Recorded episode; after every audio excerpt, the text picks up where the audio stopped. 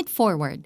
Sa lahat ng pagkakataon, ipinakita ko sa inyo na sa pamamagitan ng ganitong pagtatrabaho, dapat ninyong tulungan ang mahihina. Alalahanin natin ang mga salita ng Panginoong Diyos, higit na mapalad ang nagbibigay kaysa tumatanggap. Mga gawa 20 verse 35. Masaya pakinggan ang Generous Mr. Lovewell ng Mercy Me. Ito yung tipo ng kanta na mapapatap ka ng paa kapag narinig mo sa jeep.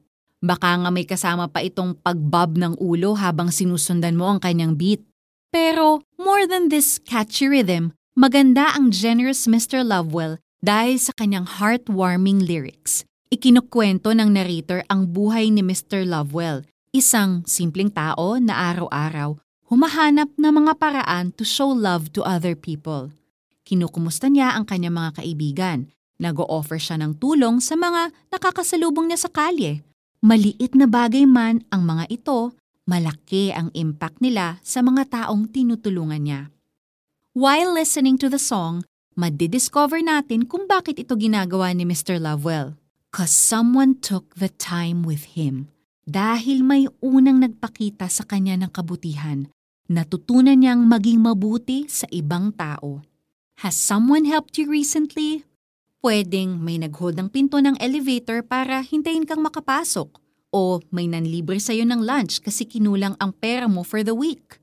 Paano mo sinuklian ang kabutihang ito? Minsan, we don't get the chance to repay the person na tumulong sa atin. Pero we can always pay it forward. Halimbawa, next time na may humahangos para habulin ang elevator, pwede mong i-hold ang door para makapasok siya. Next time na may ekstrang pera ka, bakit hindi mo bilhan ng makakain yung namamali mo sa kanto? Reminder ni Paul sa Galatians, Kaya't huwag tayong magsawa sa paggawa ng mabuti. Pagdating ng takdang panahon, tayo ay aani kung hindi tayo magsasawa. Mga taga-Galasya 6 verse 9. Sabi naman sa mga gawa 20 verse 35, higit na mapalad ang nagbibigay kaysa tumatanggap. Parehong ini-emphasize ng verses na ito ang blessing na matatanggap ng tumutulong sa kanilang kapwa. Paano pa kaya kung una tayong nakatanggap ng blessing? Hindi ba maganda na tayo naman ang maging pagpapala sa ibang tao? Lord, salamat sa blessings na binibigay ninyo. Help me find opportunities para maging blessing sa ibang tao. Amen. Para sa application, gumawa ng isang small act of kindness sa isang stranger o kakilala this week. Kapag pinasalamatan ka, suggest that they pay it forward at maging blessing sila sa ibang tao. Help us bless many people. Consider donating to CBN Asia.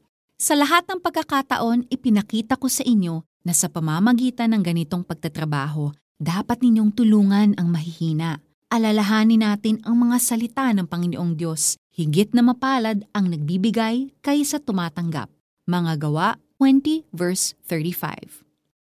Ako po si Sonja Kalit Kakilala, wishing you a very blessed day.